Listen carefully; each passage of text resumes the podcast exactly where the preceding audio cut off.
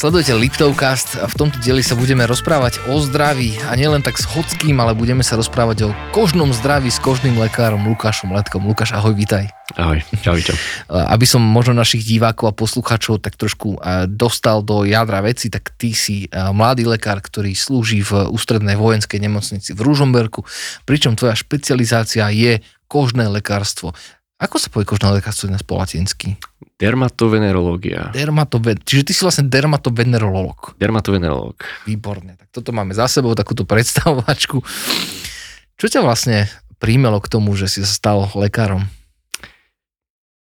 Asi to bola taká prvotná motivácia moja bola asi vzory v rodine. Uh-huh. Starý otec bol lekár, ten robil kršnú medicínu. Otec sa tiež skoro venoval medicíne, skončil na veteríne, ale tak veľmi ho to zaujímalo. A nejako som sa uberal týmto smerom. Uh-huh. Myslím, že toto boli také prvotné impulzy a potom samozrejme na strednej ma, mali sme asi dobrých učiteľov biológie, chémie a príjmalo to, nejako ma to nasmerovalo týmto smerom. Jasné. On to je časté, že e, lekári majú deti, ktorí, ktorí sú tiež lekári a podľa mňa je to úplne logická voľba. Je to podľa teba ľahšie? Určite k tomu majú tí ľudia bližšie. Mhm. Keďže sa v tom prostredí pohybuješ a stretávaš sa s tými príbehami alebo s tým, ako tá medicína funguje, že máš do toho otvorené dvere, tak je podľa mňa jednoduchšie cez tie dvere prejsť a vúpnúť do toho. Jasné, rozumiem. Je ťažké medicína? Je to, je, je to ťažké štúdium? Akože všetci to vedia, že to ťažké štúdium, no. ale ako to ty berieš? Neskúsil som nič iné, takže to neviem, neviem to porovnať. Sociálnu prácu si neskúsil, takže nevieš, že, že je ťažšie. Ani inžiniera som nevyštudoval, takže zatiaľ. Eh, pri všetkej cích sociálnym pracovníkom, ja som jeden z nich vyštudovaný, hej, teraz som to naozaj že nemyslel tak nejak dehonestujúco, ale uh, koľkokrát bol niekedy v mo- moment v svojom živote, najmä na štúdium, keď si si povedal, že proste to nedáš, že máš to dosť? Že to nedám, tak to som si párkrát povedal, keď som si potiahol otázky a vedel som, že toto, toto nie sú tie otázky, ktoré som chcel vidieť. Áno. Ale boli ťažké chvíle. Mhm. Boli chvíle, kedy som mal na mále, ale vždycky tam potrebuješ mať niektorých ľudí, ktorí ťa trošku posunú, trošku dotlačia do toho, aby si to, aby si to zvládol. Našťastie som takých ľudí mal pri sebe. Mhm. Bol niečo, čo robilo špeciálny problém v škole? Fú, a keď sa takto pýtaš, druhák bol ťažký. Keďže tam sú asi najviac tie skúšky, tak taký najväčší nával. Je tam anatómia, histológia, biochémia.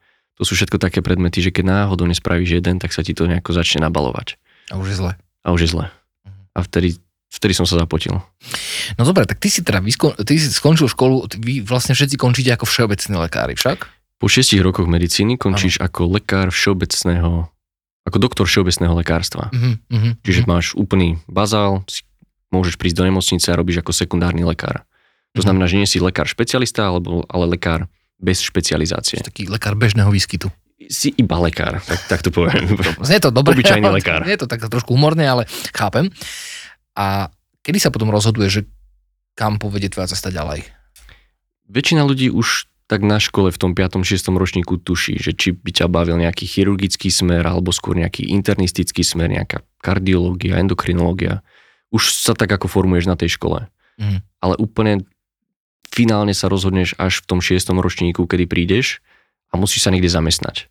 A tým, že ty sa niekde zamestnáš, tak sa zapíšeš, zapíšeš do tej špecializácie. Hmm. Čiže poviem, ak by som chcel ísť robiť chirurgiu, viem, že špecializácia na chirurgiu trvá 5 rokov, 2 roky je kmeň, ktorý si všetci absolvujú svojim smerom ano. a potom sa rozhodneš, chcem ísť cievnú chirurgiu, chcem ísť brušnú chirurgiu, neurochirurgiu alebo takýmto smerom. Rozumiem, rozumiem.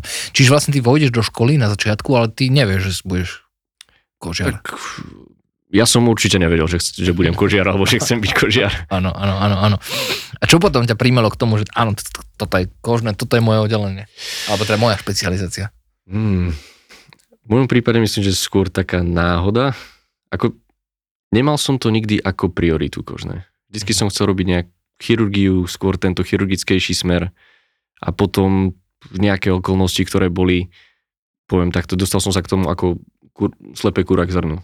Uh, jedna sestrička povedala, myslím, že cez moju mamu, že hľadajú lekára na kožné oddelenie a ja som sa prihlásil, že á, takže idem to skúsiť, že uvidím. Takže som vlastne vstupoval do niečoho, čo som ani netušil, ako funguje, alebo čo je. No a znamená to teraz automaticky pre teba, že už keby, ja neviem, hľadal niekto lekára na chirurgii, už by si nešiel? Akože...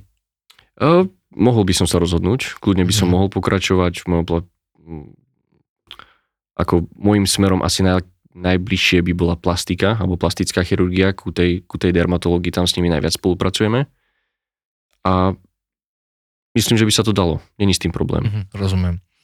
No dobre, tak toto bolo mm, veľmi krátko povedané to, ako sa Lukáš eh, Letko stal kožným lekárom, alebo teda dermatovenerológom. Poďme sa ale baviť o takej, takej tej praktickej stránke tvojej práce. Máte dosť pacientov? Máme dosť pacientov. Zatiaľ sa nenudíme.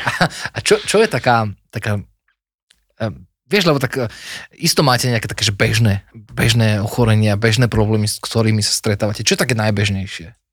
Najbežnejšie, s čím sa stretneš asi na ambulancii kožnej budú nejaké exémy, atopický exém, ktorý býva u detí, po prípade mála percent ľudí sa dostane až do dospelosti alebo pretrváva do dospelosti. Psoriázy, to je ďalšia taká veľká kategória. A potom samozrejme také tie bežné exémy, vyšetrenia znamienok, od alergických reakcií až, až po nejaké rozšírené a raritnejšie ochorenia. Sú medzi kožnými ochoreniami aj také, že život ohrozujúce veci? Priamo život ohrozujúce na tej ambulancii málo kedy niečo máš, ale určite sa nájdu. Určite sa nájdu diagnózy, ktoré, ktoré, ak ich neliečíš, tak sa dostanú skôr či neskôr do toho život ohrozujúceho stavu. Lebo často sa hovorí o ochorení, ktoré sa nazýva melanóm. to spadá pod kožné. Spadá pod jedno z najťažších, alebo teda najzávažnejších kožných ochorení, rozhodne. Mhm. A je liečiteľné? Maligný melanóm je liečiteľný, dá sa liečiť, ale najlepšie je prevencia voči nemu a určite skorá diagnostika. Uh-huh. Keď, no, nech sa páči. Keďže sa jedná o, aby diváci chápali, ano. tak maligný melanóm je rakovina, ktorá vzniká z znamienka alebo priamo na koži napodobňuje znamienko. Áno, áno, áno. Melanocitový nádor.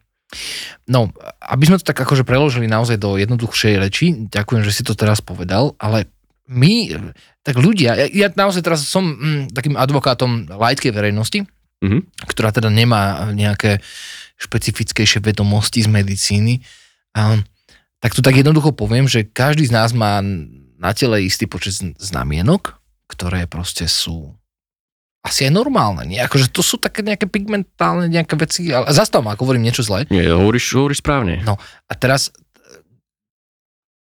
ako sa k tomu dostane e, taká vec, že melanóm? Takto, väčšina tých melanómov vzniká, aby som to skúsil zjednodušene povedať, ano. tak e, transformáciou alebo pretvorením tých buniek, ktoré sú normálne, na niečo patologické. Čiže začínajú tam rakovinovo bujnieť v tej koži. Uh-huh. A potom, ako rakovina bujnie, tak ona môže tvoriť metastázy, roztrúsi sa do tela a potom napadá ostatné orgány a končí to až smrťou toho pacienta. Je niečo špecifické, čo musíme sledovať, aby podľa mňa sme veľmi skoro skočili do tejto dôležitej, ťažkej témy, ale, ale už pokračujeme v tom samozrejme je niečo, čo musíme sledovať, je niečo, na čo musíme byť obzvlášť obozretní, keď hovoríme o tak závažnom ochorení, ako je melanom? Určite prevencia toho pacienta. Keďže sa jedná o znamienka, zo znamienko, ktoré môže byť na tom tele a začne sa meniť. Mhm. Často sa to stáva, máme rizikové skupiny, hej? Ak je to nad 50, nad 60 rokov, ten pacient bol exponovaný na slnku, povedzme, pracoval niekde na slnku. Áno eh, je riziková skupina a do tejto rizikovej skupiny treba ju upozorniť, aby si tie znamienka kontrolovala. Či sa nejako nemenia, či nekrvácajú, či nerastú, či nepribúdajú nové tie znamienka. Ty si spomenul, že nadtrhnutelný. Dobre som ťa počul? Nadtrhnutelný? Nadtrhnutelný. Ani nie. Nie, nie, tak to nie. som ťa zle teda počul. S kým sa to vlastne rozprávam? Ale nie. No, dobre. Uh, mám na sebe znamienko. Hej. Čo si mám sledovať? Ty hovoríš o tom, že sledujte, či nekrváca, alebo tak, ale je niečo také špecifické, čo by mi mal, kedy by mala tá výstražná kontrolka zasvietiť, že aha, pozor. Tak určite by ti mala zasvietiť, máme pravidlá, ako keby A, B, C, D, E. Je to pre verejnosť jed- zjednodušené. Mhm. Uh, Ačko bude asymetria, čiže či to znamienko je pravidelné. Keď si ho rozdelíš na polovice, či tie polovice sú ako keby zrkadlovo, Totožné. zrkadlovo totožné. Mhm. Bčko budú v angličtine borders, čiže okraje. Či tie okraje sú ostré, pekné, to znamienko je dajme tomu oválne. Alebo či tie okraje sú nejaké kostrbaté, nejaký taký škaredý obláčik, machula alebo tvar nejakej podkovičky, Mhm. Vtedy treba určite spozornieť. Mhm. C bude color, čiže farba. Mhm. Či to znamienko je jednotné, má jednu farbu a pekne difúzne rozmiestnenú, alebo povedzme v jednom rohu bude nejaké tmavé čierne, alebo na okrajoch bude nejaké svetlohnedé, alebo bude naozaj nejako škaredo zafarbené. A až to už je zle? To je zle, keď sú... To už je zle. Mhm, mhm. To už nie sú vôbec dobré znaky. D zase bude diameter, čiže priemer toho znamienka. Ak je nad 5, nad 6 mm, už môžeme hovoriť o tom, že sa jedná o rizikové znamienko alebo znamienko, ktoré už môže robiť väčšie problémy. To 2-3 mm znamienko môže byť zlé, ale rýchlejšie sa podchytí a viacej si ho dokážeme všímať. Všímať, keď má nad tých 6 mm. Mhm, mhm. A potom Ečko je evolution, čiže to je to, že či sa to znamienko v čase mení. Že všimnem si to znamienko, OK, pre, pred rokom tu bolo, nebolo tu. Zväčšilo sa, zväčšilo sa. Zase viem, že niečo nie je v poriadku. Čiže, dobre, a keď hovoríme o tom, o tej evolúcii toho znamienka, bavíme sa o nejakom konkrétnom časovom rozpetí? Ja neviem, že vie sa znamienko zväčšiť za dva mesiace, za mesiac? Môže sa, ale väčšinou to býva patologické. Tie znamienka rastú roky. Mhm. Nie je to tak, že vznikne ti zo dňa na deň a za 2-3 týždne ti niečo vyrastie. Ak ti niečo vyrastie za 2 mesiace alebo do 2 mesiacov, tak je to trošku moc rýchlo. Čiže asi to nebude. Rozumiem, rozumiem. No dobre, a teraz príde človek, ktorému vyrástlo znamienko za vami, Mhm. vy ho teda pravdepodobne asi na nejaké histologické alebo nejaké vyšetrenie pošlete. Neviem, či histológiu som dobre povedal, ale Ako prvé, keď príde za nami človek so znamienkom a povie mi, povedzme, pán doktor, prišiel som, toto sa mi nezdá, toto sa mi zväčšilo. Tak ako prvé sa ho budem pýtať, bolo tam to znamienko, nebolo tam to znamienko, sledovali ste si ho, krvácalo to znamienko? Hej? A to krvácanie.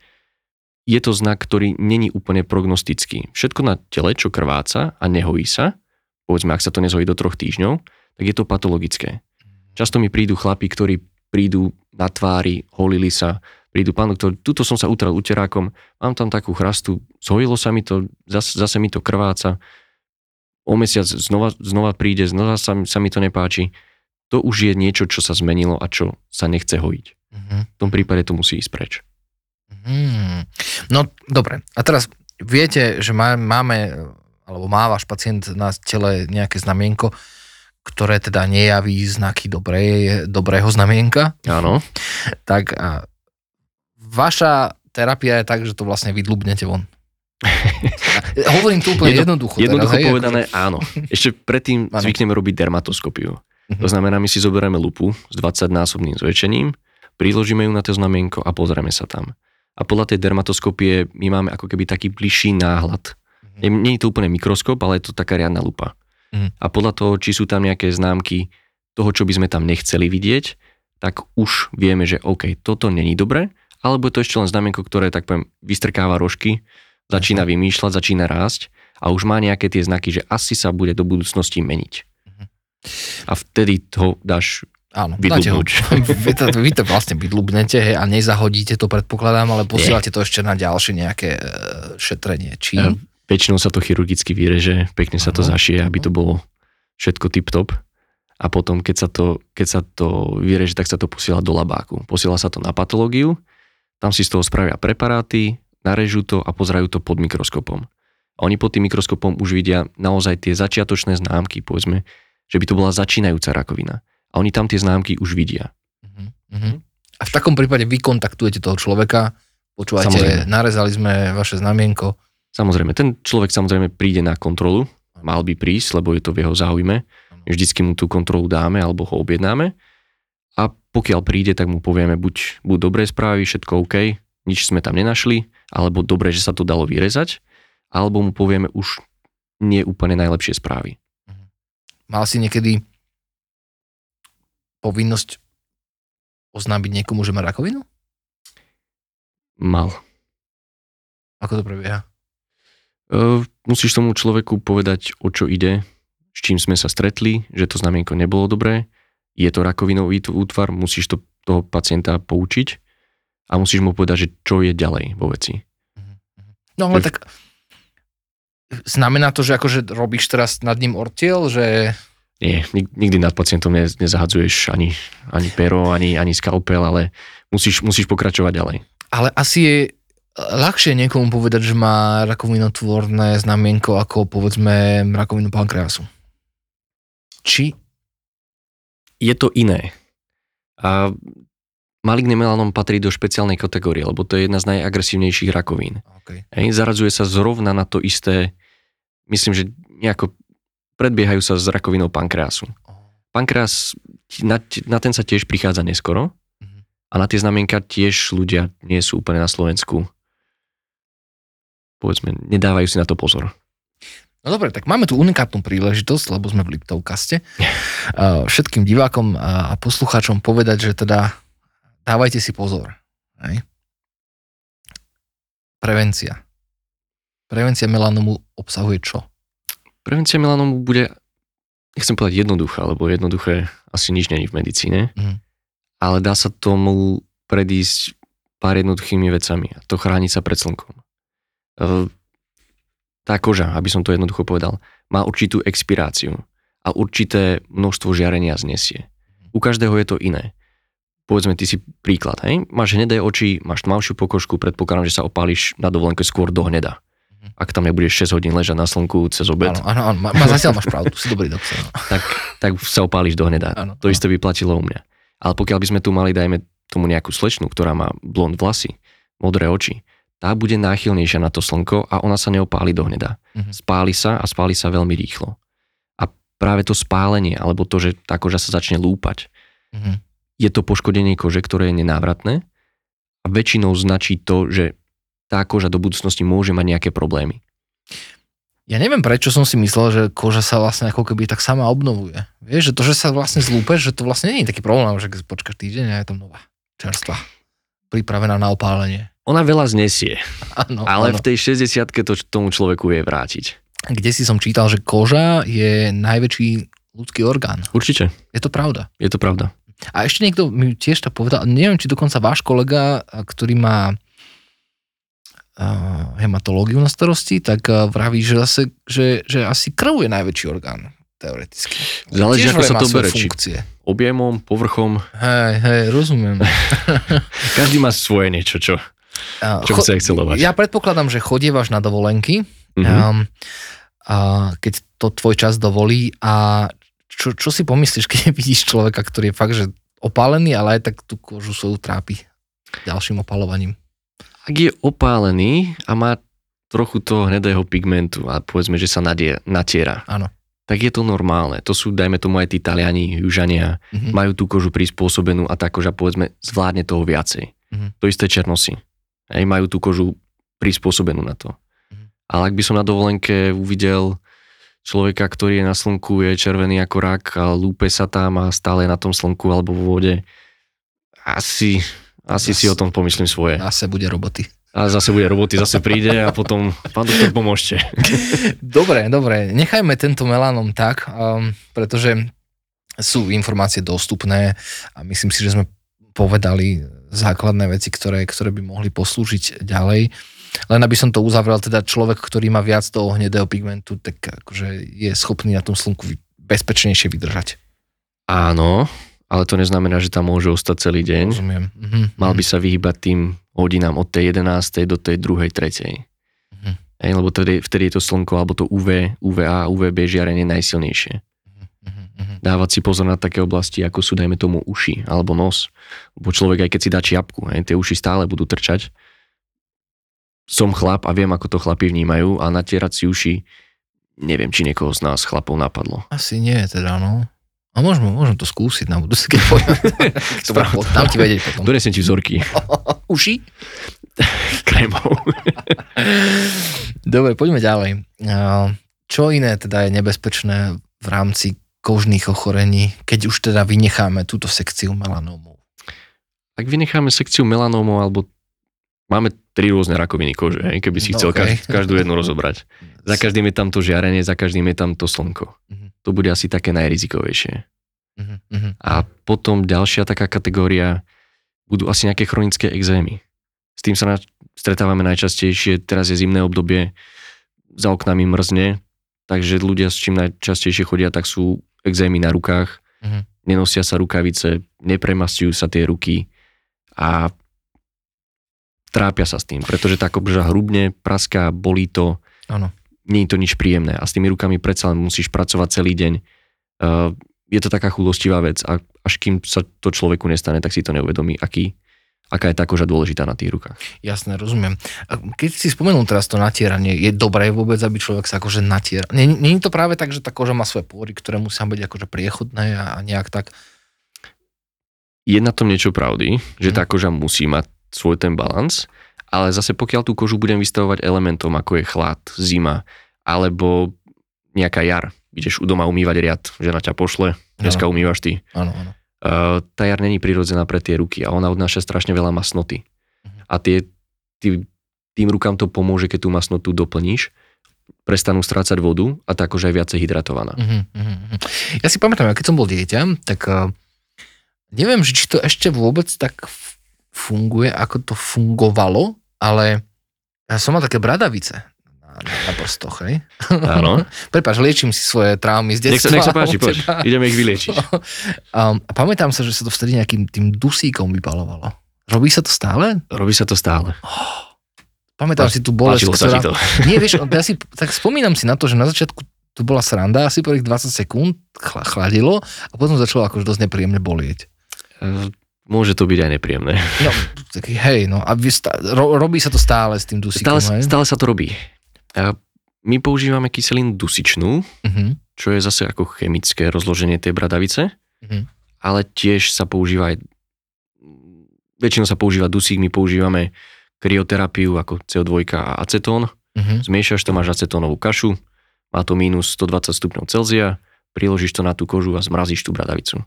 Tá bradavica, teória je taká, že mal by sa pod tým spraviť plus gier, alebo mal by si to až do takého naozaj, že ščernania alebo zbelenia Okay, okay, okay, spraviť a tá bradavica sa potom odlúči. A tým, že to podráždiš, tak ako keby si tej koži ukázal, že tu sa niečo deje, pozor na to, ona tam Mhm. prinesie svoju imunitu, začne proti tým bradaviciam bojovať. Aha, ty si vlastne A mali by- upozorníš telo na to, že aha, tu je nejaký problém. Presne. Len to, Mhm. že upozorňujem, nemusí byť vždycky príjemné. Hej, no jasné, to rozumiem. Asi si si zažil. Áno, áno, áno, zažil som si to a presne som si nevedel, lebo už som napríklad, ja si pamätám, že v tom čase, keď som toto ja prežíval, tak vtedy to asi moji piati alebo šiesti spolužiaci e, taktiež, hej, mali ten problém. Bol nejaký, akože nejaký taký vek, kedy to asi Je tam, je tam bežný vek, hej, medzi tými, povieme, 5-6 rokmi až do nejakej 12-15, kedy najčastejšie máš takýchto pacientov. Mhm, mhm. Nehovorím, že dospelí ľudia s tým nechodia, ale najčastejšie s tým chodia deti. Je to, je to vírusové ochorenie, takže ono sa to veľmi rá- ľahko prenáša a niekedy sa toho ide naozaj ťažko zbaviť. Rozumiem. Budeme už pomalinky končiť, ale zatiaľ, kým chalani e, si e, v našej režii vyzlečú oblečenie a e, kým si tu tak ti ukážu všetky znamienka, Dobre. tak by som sa chcel spýtať, že keď som si dával robiť svoje tetovanie, prvé, Mhm. a môj starý otec mi rozprával vždycky, že budeš mať rakovinu kože. Súvisí tetovanie s kožnými ochoreniami? Priamo s rakovinou kože nemyslím si. Mhm. Aspoň teda nestretol som sa s tým v svojom profesijnom živote. To, že či to poškodzuje kožu a je tam nejaké riziko infekcie, tak to je druhá vec. Mhm.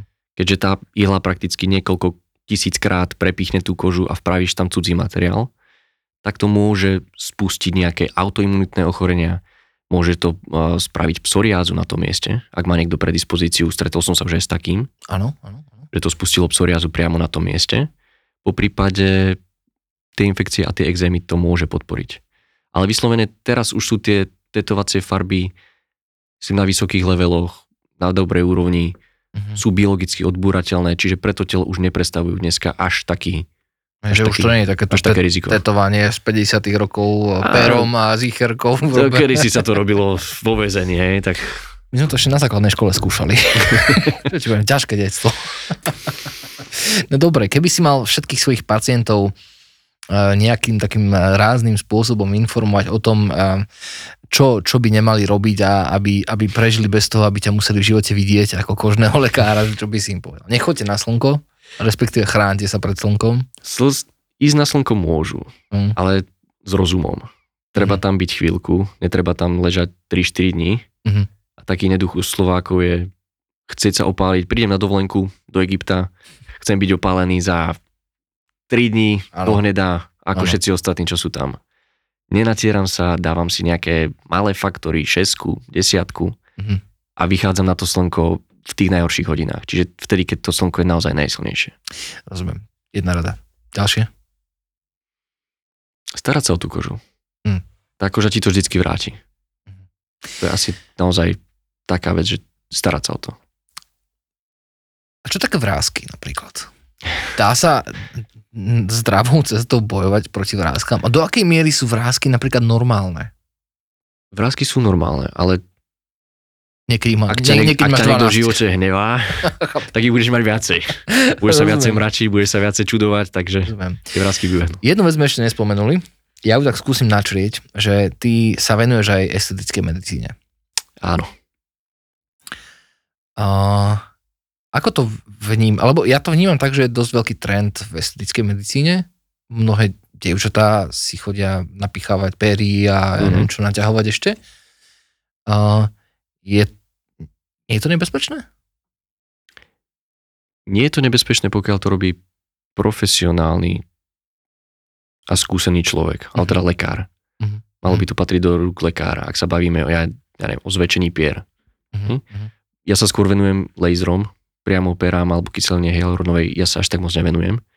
Ale sú na to techniky, ktoré by sa mali využívať, sú na to školení pracovníci a malo by to patriť do rúk profesionálov. Mhm. Čiže niekto, kto má e, takú chuť si zväčšiť pery napríklad, tak e, nemusí sa báť, pokiaľ navštíví, hej, zase nie je úplne, že... Ak je to legitímne pracovisko, sú tam lekári, majú nejaké odozvy a recenzie na to, asi by by si mali spraviť nejakú konzultáciu, najprv s nimi poradiť sa a potom sa do toho môžu pustiť. Mm-hmm. Ale treba to s mierou. Je to správny pojem, ale že to je medicína?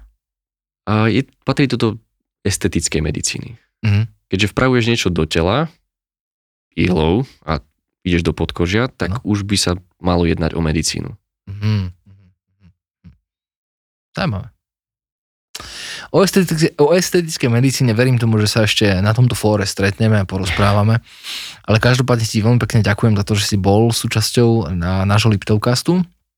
Verím tomu, že uh, naši diváci a posluchači v čase, keď si všimnú niečo zvláštne na svojom tele, tak včas vyhľadajú lekárskú pomoc a, a že možno niektorí sa dokonca aj s tebou stretnú a ja verím tomu, že budeš mať pre nich tie najlepšie správy a žiadne tie ťažšie, o ktorých sme sa rozprávali, ale to neznamená, že tie ťažké veci neexistujú a presne o nich bola relácia Liptovcast v tejto chvíli. Lukáš, ja ti veľmi pekne ďakujem. Ďakujeme. Prajeme ti všetko dobré. No a dúfam, že sa čoskoro vidíme, ale mimo tvojej ambulancie. Kľudne, môžeme skočiť na pivo do ambulancie, prosím.